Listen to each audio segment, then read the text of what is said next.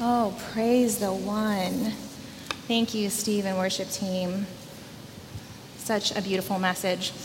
I find myself with all the things that have been changing around us, right? Our, our buildings changing, we've moved sides, our sails have been taken down to be washed, and it looks sad and kind of like a warehouse. And that's not even considering all the huge changes that have taken place changes with how COVID has disrupted our larger community and our smaller community here at Wellspring in ways that the loss of Beverly Vallejo Sanderson, the pastor's wife of one of our founding pastors and a dearly beloved member of our community, there's been a lot of change. And so, right now, wherever you are, however you're feeling, just know that God sees you right where you are. And God is here with the love that never changes and never goes away. So, we can praise that one, Jesus, the one who is here for you even right now. It was a cold and blistery January afternoon, and although flight after flight had been delayed, um, his plane, he was happy to inform his passengers and crew, was running on time. They were just taking off from LaGuardia Airport, headed for Charlotte, North Carolina, just a few minutes in the air when suddenly a whole flock of Canadian geese hit the plane. Immediately, both engines were knocked out at a lower altitude than any other jet in history, Captain Sully and his crew had only 208 seconds to find a way to save everyone on board Flight 1529 as their plane began falling out of the sky. This is like literally my worst nightmare. And worse still, it's a true story. Ah! Yes, if you were old enough to be reading the newspaper or watching news or late night television 12 years ago, you might remember this story of Captain Sully Sullenberger. He pulled up this unimaginable, amazing forced water landing on the Hudson River. I mean, I would call it a plane crash, but he called it a forced water landing. And there's two pictures of it landing right now that I'm going to try to pull on the screen. Um, the first one is of the plane descending. It's that white in that white circle. I mean, this is New York City. I mean, I can just imagine what people were feeling as they saw a plane descending closer to them. Here he is getting closer to the Hudson. It's an actual picture. This is the plane after it landed on the water. It's floating. It's floating. People are being rescued. Um, Dan and I are behind on our moving watching list, so we didn't actually get to watch the movie that sort of dramatizes the events before and then after this. Um, we didn't get to watch it until this week, even though the movie came out five years ago. It's called Sully, and Tom Hanks is in it. It's a really lovely film. If you have free time this week and want to be inspired, I do recommend this. And the movie made me want to learn a little bit more about the, the real life events that happened behind it. And so I started reading some news articles, and some of these headlines caught my attention that I wanted to share with you. One of them is Miracle on the Hudson. Splash landing saves all 155 aboard jet. There's two wings and a prayer. That's kind of creative. I like it. How the pilot saved them all. And then um, the Chicago Sun Times is just like simple miracle. And then I don't know if you can see on there, I can barely see it from here, but there's this tagline that just made me chuckle, and it said, I would have doubled up on the pants. They wish they had doubled up on their pants had they known. And I know they're saying that because it was freezing cold in the water, but my mind went elsewhere. I would need to double up on my pants if I had been in a crash landing in the water. And then there was this headline that sort of took my breath away Flight 1549, saving 155 souls in minutes. Saving 155 souls. As you might imagine, Captain Sully was immediately lauded as a hero around the world. He went from living this self described anonymous life to suddenly being known kind of globally just in a matter of minutes. And that's kind of amazing because this is without TikTok, right? There was no TikTok back then. Captain Sully, yes, he was a hero, and he continues to lead well as he writes, as he inspires people in other fields, including the medical field, towards excellence. And he's enjoyed the friendship of multiple presidents on both sides of the aisle. I, I really like this guy. I've been interested reading about him. But it also made me think, made me remember how 2,000 years ago, the actions of one person saved not just 155 souls, but rather his dramatic rescue resulted in the savings of hundreds of millions of souls and counting. From this event, he was lifted from relative obscurity in the occupied Middle East to become a global household name. Nowadays, people who don't even know him use his name when they're surprised or upset Jesus Christ. And the matter of his death, the manner of his death, crucifixion, is now so part of our everyday life that we even wear as symbols the instrument of his death, the cross. Can you imagine if we did that with any other symbol of death, like an electric chair, or a firing squad, a hangman's noose, a lynching tree? We can hold up Captain Sully as a hero. He reminded me, though, of the best hero you and I have Jesus. The one who doesn't just serve as an exemplar, someone for us to look up to, but someone who also stands in our place, who rescues not just out of an ideal for excellence or to do his duty, but rescues out of deep love for even the enemy and especially the outsider. At the heart of Jesus' rescue of God's sinful creation is Jesus' cross. The pastor and professor Bonhoeffer, um, when stuck in a German prison, prison during World War II um, for speaking up against the evils of the regime of his day, he wrote on the subject, Who is Christ for us today? What is this person who lived thousands of years ago have to say for us in this moment now? And over the next weeks of Wellspring Summer Series, which begins today, we're going to be going and asking the question, a similar question What does Jesus' death on the cross, thousands of years ago, have to do with us today? What does the cross have to do with me? So, through August, that's a number of weeks. We're going to be going through Fleming Rutledge's book, can barely say her name, um, award winning book, The Crucifixion Understanding the Death of Jesus Christ. It's a really well um, reviewed book. Um, people, Christians in many different circles who don't normally get along, love this book. And it's been heralded as the most significant writings on the cross since John Stott's book, The Cross of Christ. It's a book written from faith for faith. I love that not only is she a theologian, but she's also a pastor, so it made it a little easier for me to read because it got a little, little hard, hard to read in some parts of it. So, over the next few weeks through August, we're going to be asking questions each week like, why did Christ have to die for us? Who, to whom was the offering made? What did his sacrifice achieve? Why, why should it even be necessary for God's Son to die such a horrible death? Couldn't God just fix things without the cross? Why did Jesus descend into hell? And why don't we ever talk about how he preached to the ungodly there? What does that mean? Why are there so many biblical themes around the cross? How do we live and learn from them? How do they change and challenge us? How do they relate together?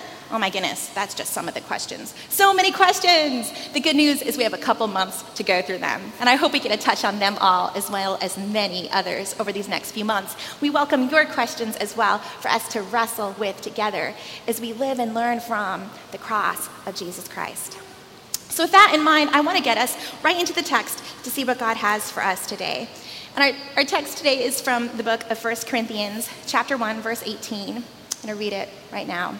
Oh, and our series title is called Cruciformed. Comes from the word cruciform, which means cross shaped. We'll talk a little bit more about that later.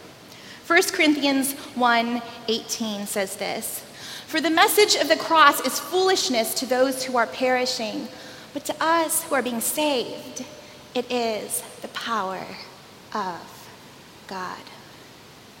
For the message of the cross, I'm going to read it one more time, is foolishness to those who are perishing, but to those who are being saved, it is the power of God. This, my friends, is the word of the Lord. Thanks be to God.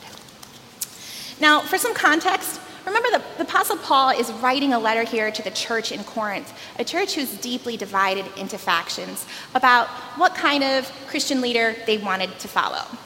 Some of them were saying, I follow Paul. Others of them were like, I follow Apollos. Apollos is a really great speaker, a little more flashy than Paul. Paul wrote some pretty scathing letters, but in person he was kind of a mild guy. I think he was an Enneagram 9.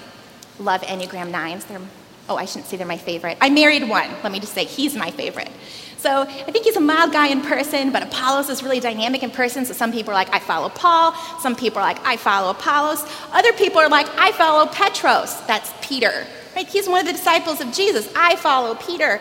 And still, there was another group that was a little high and mighty, and I think I would be in this group. This is a group that says, Well, I follow Christ. Ooh. Now, Paul can get really sarcastic, and he gets a little sarcastic here. He's like, mm hmm, you do? Well, is Christ divided? Was Paul crucified for you? Were you baptized in a mine? I mean, he, he's upset here, and he gets a little, a little sarcastic. Um, he's very human. I love him. Paul makes it clear that his goal wasn't to do anything else. It wasn't to, to, to, build up a following for himself. His goal was to do one thing when he was with them, and that was preach the gospel. This is what he says in verse 17, the verse right before ours. And then, in case you're wondering what the gospel is, verse 18 mentions the message of the cross. I want you to hold that in your mind for a second the message of the cross, because we're going to get to that. But there's a side note that's just too good to pass up. I want to follow it for a second. I love how, even though the church was really divided about what leader they liked more, Paul made it really clear that he doesn't pit leaders against other leaders. It's really like emotionally healthy of him. Later on, he says, You might be split, but all of us are proclaiming Christ crucified. When he said that he wasn't just talking about him and Sosthenes, his co sender, because actually he wasn't writing the letter alone, he was writing with another person. Paul was including Apollos and Peter and everyone else who's preaching. He said, We might look different, we might go about this different ways, and yet each one of us is preaching Christ crucified. I love that about Paul. He's trying to let them see their deeper connection. Now, as we look into just our little verse for today, it's a short verse. There's actually a lot, a lot in it. And I wanted to start at the end of the verse instead of at the beginning. So instead of us having like a one, two, three progression in our sermon notes, we're actually going to count down this week. We're going to do three, two, one. Is that okay? So we're going to start with number three in your notes. Jesus' cross, number three in your notes, has the power of God to shape your life and our world. Jesus' cross has the power of God to shape your life and our world.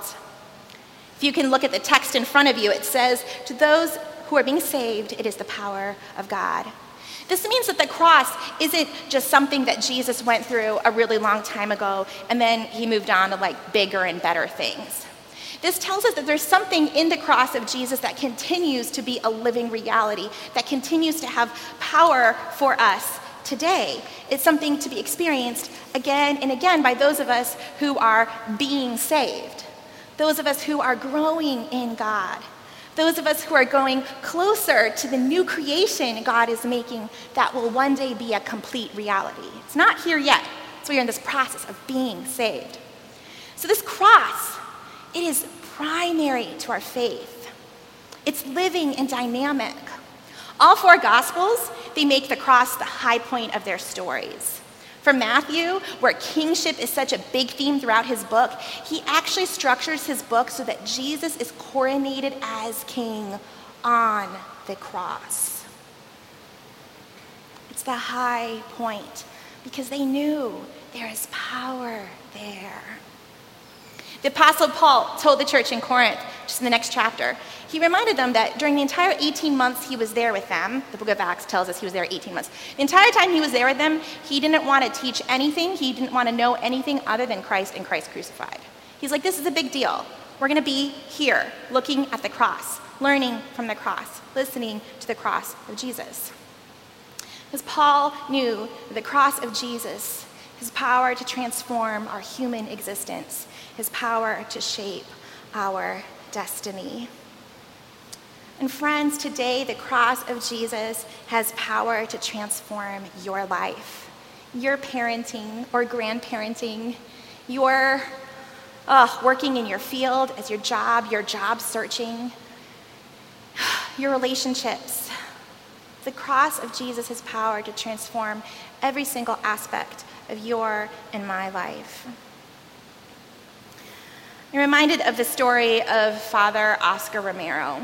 And when I think about what it means to live a life that's shaped by the power of the cross, that's shaped um, this cruciform in nature, I think of Father Oscar Romero. And he's a Catholic priest who was appointed archbishop at a time in El Salvador that his country was going through a lot of conflict. There's a lot of violence and pain. And the dictatorship, the government was supporting the disappearance and torture of pretty much anyone who disagreed with their repressive policies. And the indigenous people and the poor were particularly vulnerable. They were being preyed on in really violent and demeaning ways. And priests who dared to stand up and say, hey, this is my congregation, don't treat them this way, um, they were harassed and jailed. Now, those in power thought that Oscar Romero would be like a really good choice to be archbishop for the time because he was this kind of bookish academic man. And they thought, oh, good, he won't ruffle too many feathers. He'll just like be in the study reading his books. That'll be great. He won't give us any trouble. Until the day happened that his good friend, Father Rutilio, who was a priest working in a poor rural farming community, he was bringing people into small groups to study scripture and be discipled. He was speaking up for the security forces that were going around and torturing people and taking their lands.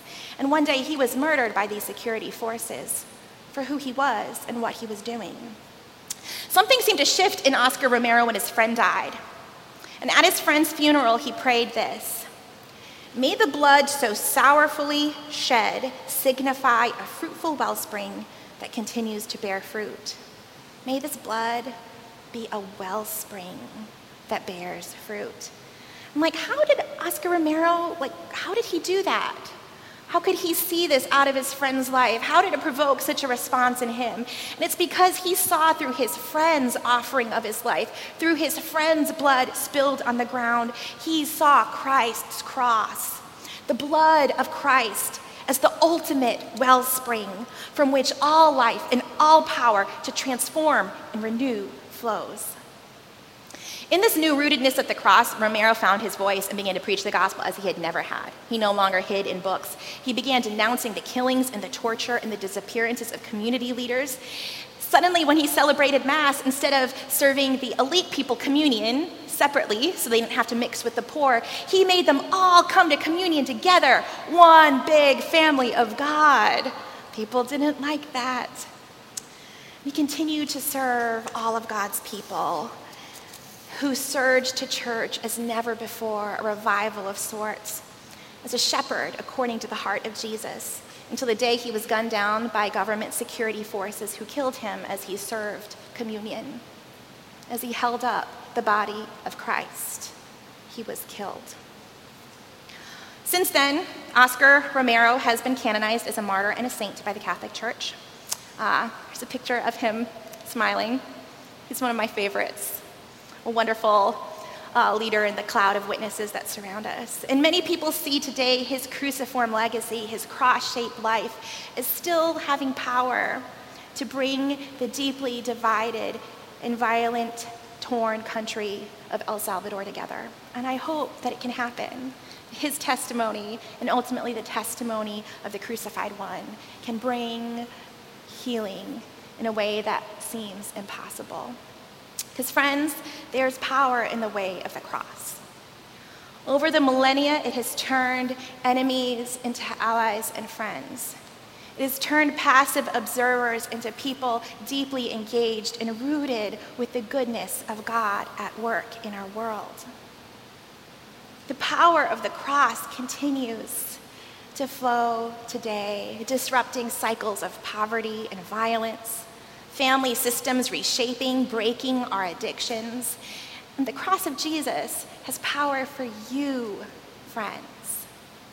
Wherever you need the power of God in your life today, the cross, the cross is enough. Let's look at the middle of the verse now.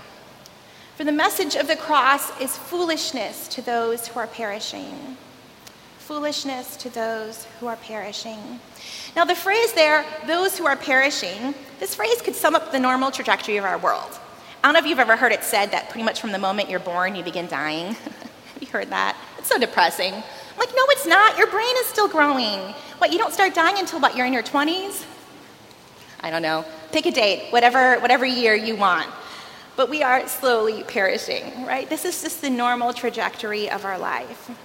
And to those caught in the current, in the, the natural trajectory of the world, the message of the cross does sound like foolishness. Now, our English word foolishness here doesn't quite convey the scandalous nature of this word in the Greek. It refers to something vulgar, like if I used a really bad word and we all felt a little ashamed together. In Roman society, they would never use the word, the C word, because it was something you didn't ever speak about. It was, at least not in polite company, it was so scandalous, so dehumanizing. There was a taint to it. The fact that then the cross of Jesus is also the power of God what? This is the way God works in the world. It was simply too scandalous. It was too strange. It was too preposterous to them in their time. And I'm thinking about for our time, even though the cross has lost a little bit of its scandal, right? We don't feel it the same way. We say the word all the time. Even though there's other words in our English language we would never say, right? Because it would bring a sense of shame, sense of horror to us. Still, Jesus' cross is preposterous to our popular assumptions about success and suffering. So, counting down number two in your notes Jesus' cross is preposterous to popular assumptions about success and suffering. It's God's power, and it also sounds a bit preposterous. Now, if you were to think with me for a couple minutes about most of the religions in the world, most of them exist to reduce or eliminate suffering. If not in this life, then the next life. Think about some of the earth's major religions, like Islam, it doesn't have place for crucified Christ. You know, the fourth truth of Buddhism teaches that there's a way to overcome and opt out of all the endless cycles of suffering. There, there's an eightfold path. You can skip suffering forever and ever. You know, uh, some, some, some, some, sections like Jehovah's Witness, um, not quite Christian, but they, they can't picture Jesus on a cross. You know, they can't even make renditions of the cross because it's just too scandalous. You can't picture God on the cross, excuse me. You can picture Jesus. Right? There's no space for a God who cares so much, who is so invested that God willingly suffers on behalf of. There's no space for this in most of the world's religions. The crucified God, too, doesn't really fit our secular imagination. It doesn't fit our secular idea of what success is. Like, if you were to ask a bunch of high school seniors who are graduating, or a bunch of um, kids graduating from college, and you were to ask them, So, what does success look like to you? I don't think any of them would say, mm, Death on a cross. It is completely contrary to everything we've been told, everything we've been taught. It is not the trajectory we want to go, right? That's down. We want to go up. That's not the American dream. That's not upward mobility. And to think of God, who is by definition the most successful being ever, God actually taking this downward path, that there's no space for that in our understanding. And see, when other gods run away from suffering, our God goes into the heart of the hurricane to undo its power in our lives. And then God invites us to enter the suffering of the world, enter the suffering places in our own hearts so it can be transformed. No wonder Paul called the message of the cross a scandal. It's very contrary to the way most of us think about life, and we've been trained to think about life. And friends, if you're listening today and the cross does sound kind of foolish, it sounds preposterous, but it also sounds like a beautiful foolishness. Know that this God is here for you. This God loves you extravagantly, no matter what you've done or left undone. And this God has taken and will take all the steps in the world to be near to rescue you. Jesus' cross, his power for you today allow yourself to be pulled in to to, to the trajectory of those who are being saved. Allow yourself to be pulled away from the natural order of things that's perishing and towards ways with God and others that are life giving, where God is for you and you are for God's world.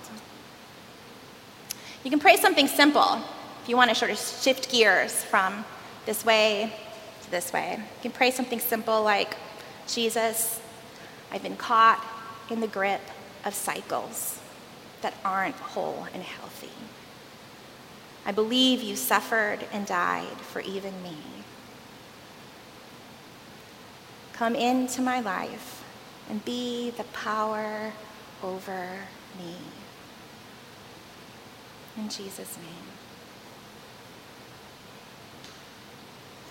If you prayed a prayer like that, please let us know. We'd love to celebrate with you and walk along with you as you learn more what it is to be walking with God.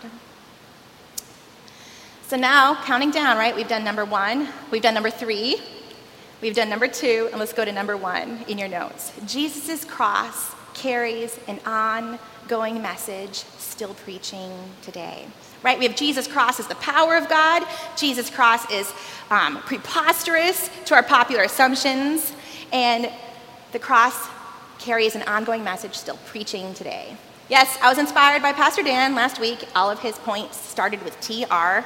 You notice I couldn't quite do that. Like all the points start with something different, but I have P's in the blank. Thank you, Pastor Dan. You're gonna have to have him work on my outlines. He'll make them really memorable. Jesus' cross carries an ongoing message still preaching today. Let's look at our text. Oh, I don't have our text there, so I'm gonna have you look at it in your notes and I'll read it out loud to you. For the message of the cross is foolishness to those who are perishing but to us who are being saved, it is the power of God. So, do you hear that phrase, the message of the cross? Okay, let's explore that for just a minute. What is the message on the cross? Is it like a message in a bottle? Is it like a bumper sticker or maybe a message on a magnet that you can put on your fridge? Right? The word message in our English doesn't really convey the fullness of what this word conveys in the Greek. And this is actually where I like the King James Version translation a little better, which I almost never say, so I'm just saying it here. The King James Version translates this as the preaching of the cross. And I love that. It's this idea that the cross has discourse. It has something to say to us that can't just be narrowed down or, or put on a bumper sticker. And you know, when you look at the life of Paul, Paul spent decades thinking about the message of the cross, teasing out what it meant for him and for their community, figuring out all the, all, trying to give voice to the many layers of it. Because it's thick, it's not thin. And just when you think you've arrived at it, you realize that the cross, Jesus' cross, is still speaking. Right? The message of the cross isn't limited or something small like you can put around your neck. Japanese American theologian Kosuke Koyama says this. He said, Jesus Christ is not a quick answer. If Jesus Christ is the answer, which he goes on to say he is, he is the answer in the way portrayed by crucifixion. Did you get that? If he's the answer, he's the answer in what we see on the cross. So the preaching from Jesus' cross, it is not a short message or a quick preaching. It's not passive, but it's active, so it carries with it power to transform.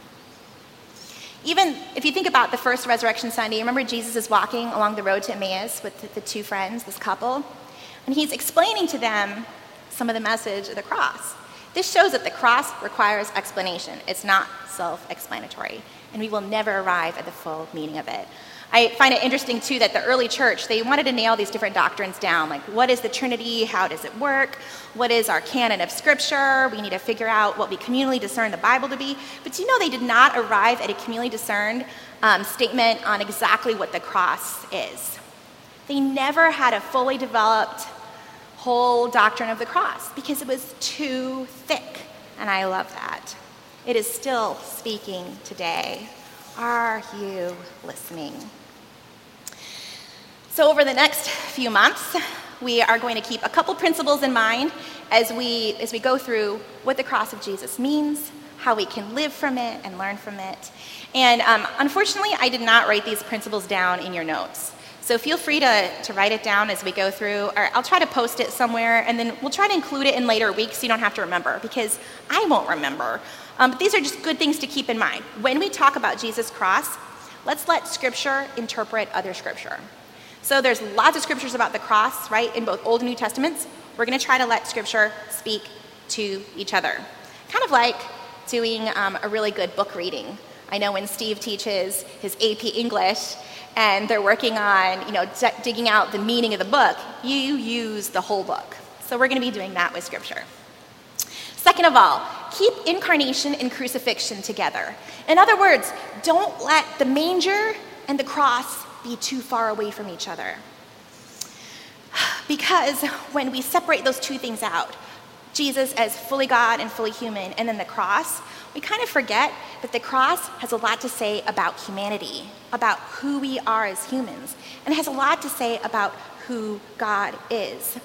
We need to keep those two things together. The fact that Jesus was a real human, betrayed by a real friend, condemned to die by real religious people, crucified by a real empire.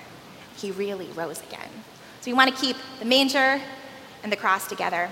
And then we want to keep Jesus' story, number three, attached to Jesus' story. Jesus' cross, excuse me, attached to Jesus' story, part of his story.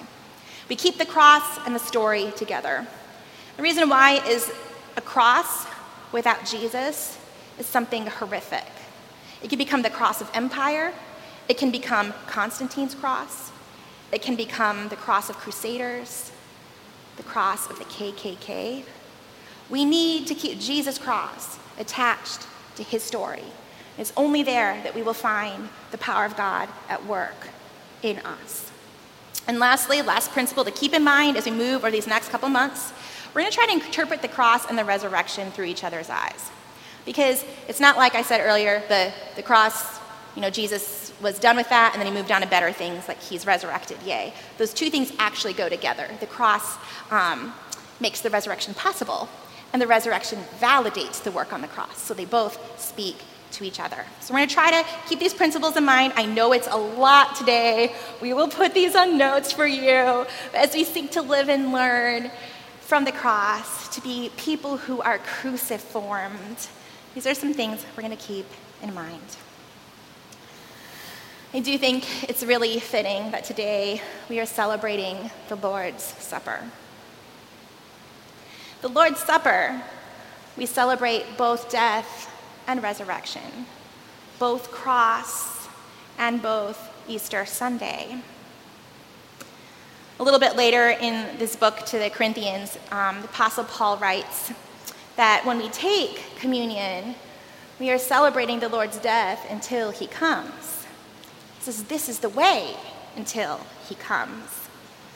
And when I read the translation that talked about it being the way until he comes this past week, I kind of, uh, I kind of took note because we've been watching The Mandalorian. The Mandalorian is a fun, fun show. We're actually done with all the seasons. We're waiting on a new season to come. It's part of the Star Wars universe, and it features this lone bounty hunter um, who goes on the run after being hired to retrieve the child, which is the baby Yoda looking like creature. Not baby Yoda, as my sons will remind me. But in this show, this Mandalorian is part of a greater culture, a culture of people who've been persecuted, who have resisted the empire. And there's this phrase that he uses throughout the show, and it sort of describes some of their values. And it's the phrase, this is the way. So sometimes they'll be going about their business, and then there'll be like a conflict, and then one of them will remind the other of their shared values. This is the way. It'll correct them. That's right, this is the way. There'll be another time that they're wondering what to do, and they're reminded, this is the way. Yes, this is our shared values. And friends, when Paul says that remembering Christ's death and resurrection till he comes is the way, it's more than a catchphrase. It's a revelation of a way of being, a way of life.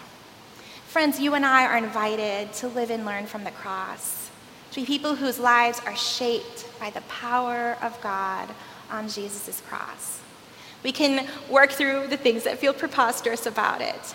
We can continue to hear its preaching to us because we know God wants to transform us, bring us on a path of renewal to greater wholeness, to greater effectiveness as people, as human beings who love each other and are loved. Friends, as we take communion, I want to remind you this is the way. This is the power of God. Amen.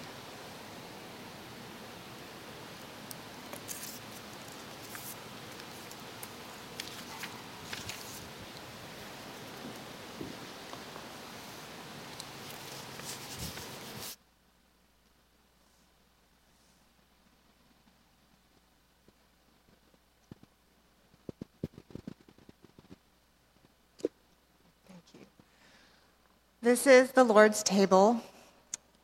The Lord Jesus, on the night he was betrayed, took bread,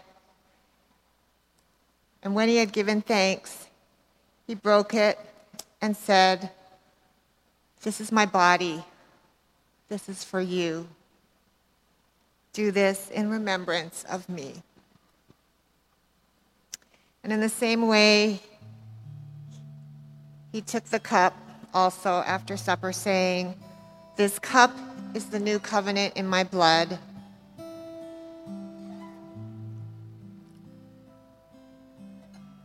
For as often as you drink this cup